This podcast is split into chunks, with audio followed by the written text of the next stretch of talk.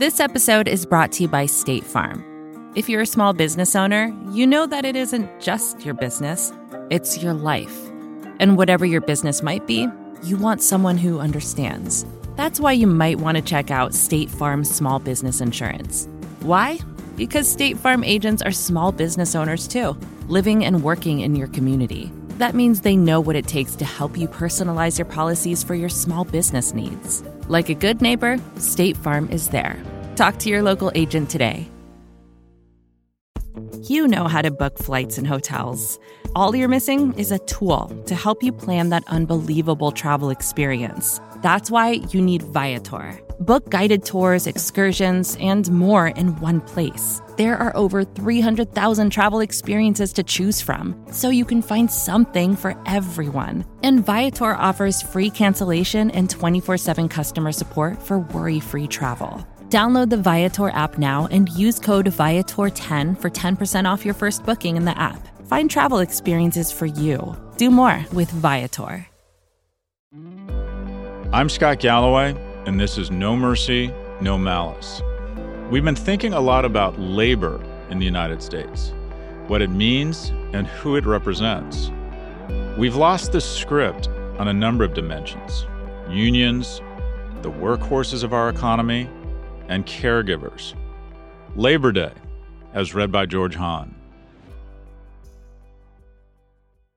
I've been thinking about labor and the holiday meant to celebrate our nation's workers.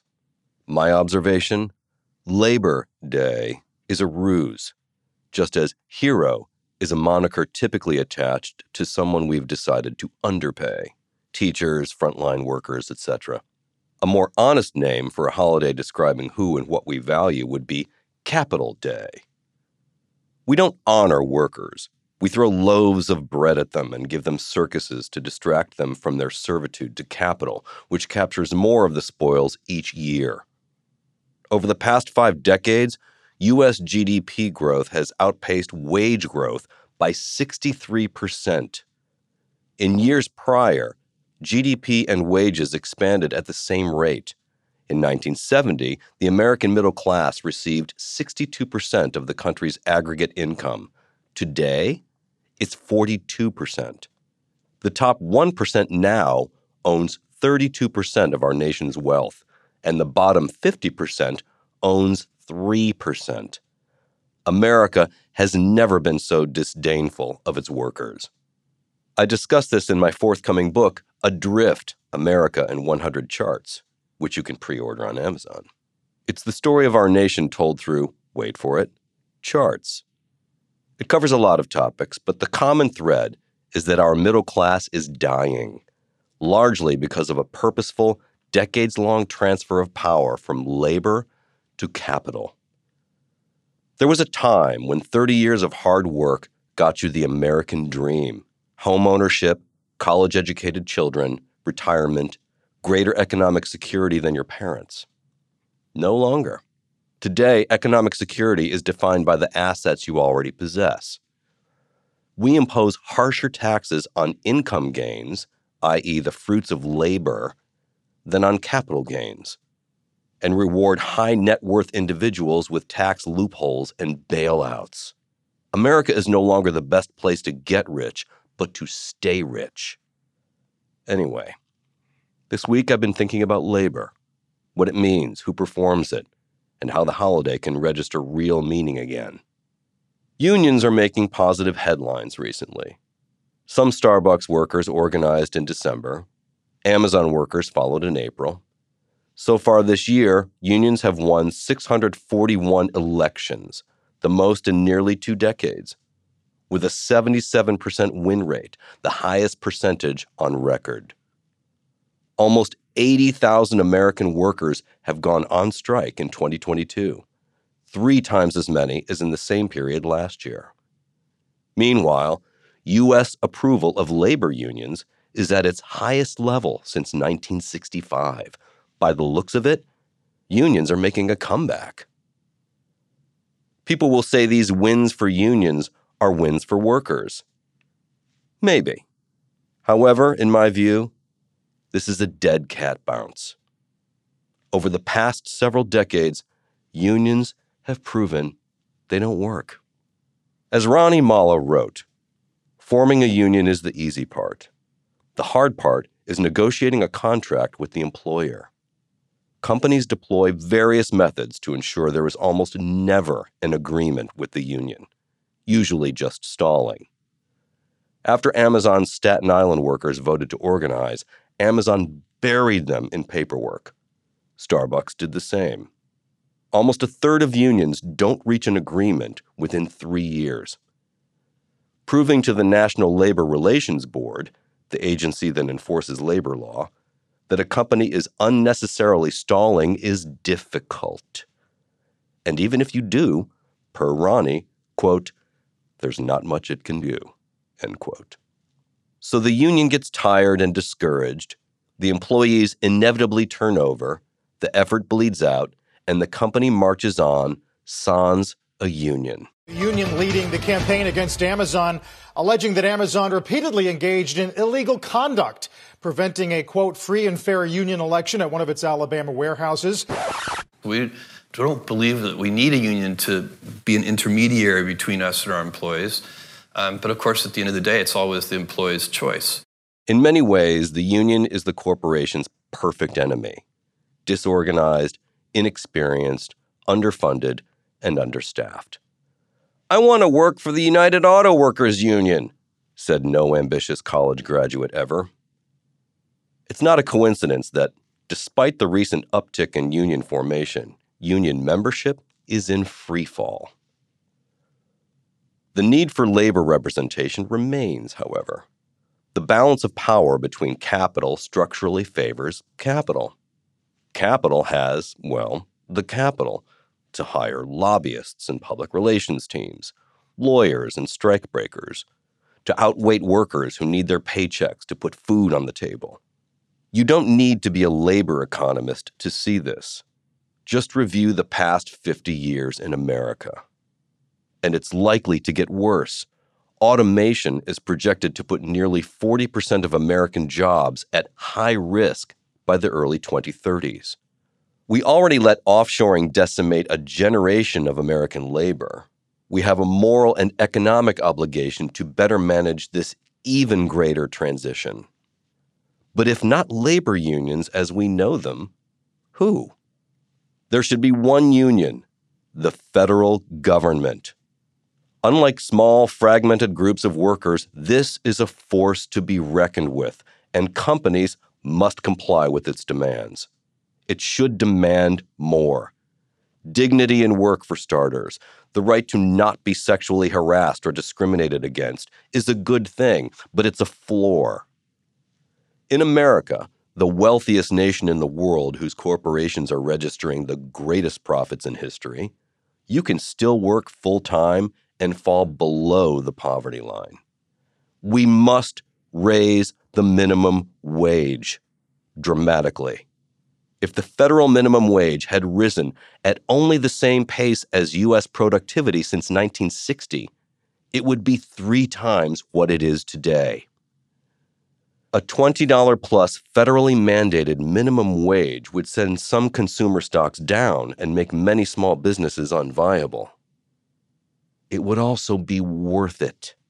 We often talk about income inequality, the top 1% versus the 99%, and we should. But there's another cohort that's rarely discussed, whose workers on an effort adjusted basis may be the biggest losers regarding changes to the tax code the 90th to 99th percent. Lawyers, doctors, accountants, smart, ambitious, hardworking, college educated people who've played by the rules and done everything right. While the media often buckets them in with the top 1%, many are actually struggling but they're too embarrassed to complain about it. A lawyer living in San Francisco making $350,000 a year likely pays 49% of their income in federal and state taxes. Most workhorses need to live in a high-cost urban area. The average home in San Francisco costs 1.5 million, and things are likely tight. This is not a sob story. Many Americans would kill for these problems. However, We're being heavy handed with the wrong people, as many could build real wealth and make the jump to light speed if we return to a progressive tax system that charged the same rates on the top 1%. Accounting for capital gains tax, they pay lower tax rates than the 90th to 99th percent. We have opted for a regressive tax system. When we discuss labor, we almost exclusively talk about paid labor, the work we do for money. But there is an enormous critical swath of labor this view overlooks, and it's important work. Caring for one another, raising our kids, administering to the sick, and caring for the aging. A good measure of a society is how well it provides for its weakest members. It's also a good predictor of a society's future. A poor system for raising children is a recipe for future failure. What's our system? We turn to women. Among solo parent households, 82% are headed by single mothers. When it comes to the elderly, 61% of caregivers are women, and they are much more likely to be the primary caregiver. Besides the inequity, our assumption that mom will take care of things is brittle. COVID illuminated how brittle. Students fell four months behind in school, and reading and math scores sank by the sharpest margin in three decades. The gender gap in employment and labor participation increased, and a quarter of mothers said they had to either stop working or work less. In some distant past, when people lived in extended family units with three or four generations under one roof and a dense network of siblings and cousins ready to pitch in, an informal system of caregiving, i.e., no system at all, might have been viable, though it was rarely fair between genders. But that's not how our society works today. And more important, that's not how we want it to work. Mobility and migration are the unlocks that have powered a century of innovation, but they mean we need to support people as they care for those who need support. This is the role of government. It is neither feasible nor fair to expect employers, the paying kind, to abandon their competitive advantage and unilaterally support a societal good. Yet our existing protections for caregivers are deficient. The U.S. is one of only six countries that doesn't offer paid family leave. The others? Marshall Islands, Micronesia, Nauru, Palau, Papua New Guinea, and Tonga. This is bad company. Every other developed nation provides substantial paid family leave, with the average OECD country offering more than 17 weeks. The Biden administration tried to advance another much needed policy to support family care work the child tax credit. This is something I've long advocated for, inspired by Senator Michael Bennet. When we instituted this program on a temporary basis during the pandemic, we kept 3.7 million kids out of poverty and cut hunger by 25%. This was a massive win. Child poverty is a scourge, and its costs on society compound over a lifetime. But the Democrats were forced to strip a provision extending the credit from the Inflation Reduction Act after Joe Manchin, and to be fair, the entire GOP caucus, refused to go along. Maybe next year. The rise of remote work and new flexibilities in employment will allow us to do more. I believe we need to explore an additional employment protection that gives people who care for others rights in flexible work arrangements. If working from home enables a single parent to stay in the workforce, that's a win for society. Temporary part time status and flexible schedules can match our needs to our resources. We should incentivize companies to make this happen and level the playing field so they're not at a competitive disadvantage when they do so. As always, the criticism of taxpayer support for care work is the cost. However, we spent $800 billion bailing out corporations with PPP loans while offering $1 trillion in tax breaks per year in the form of loopholes. No government agency can provide a good level of care more efficiently than a loved one. We need to arm citizens with the resources to care for loved ones. A substantial increase in the minimum wage, restoration of a progressive tax system, and greater flexibility for caregivers, starting with paid family leave. There's nothing wrong with America that can't be fixed with what's right with America. And Americans like to work. All of these efforts would come at a cost. And it's likely the stock market would go down. But putting more money in the hands of middle class Americans has one key advantage they spend it loneliness, stressed young families, a lack of connection, class warfare, the draining of meaning.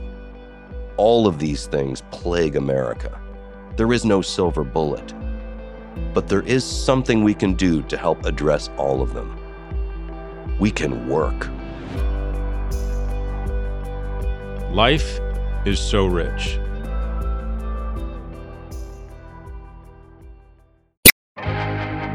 First thing in the morning, as soon as you wake up, the to do list starts. Does the car need gas? Hopefully those leftovers are still good. Why did I get CC'd Call on mom? No. You can't escape the to do list, but you can make the most of your me time with a relaxing shower using Method Hair Care products. Try Pure Peace Volumizing, Simply Nourish Moisturizing, or Daily Zen Shampoo and Conditioner for daily use. All formulated with long lasting fragrances and are safe for color treated hair. Reconnect with the best version of yourself. Visit methodproducts.com to unleash your inner shower.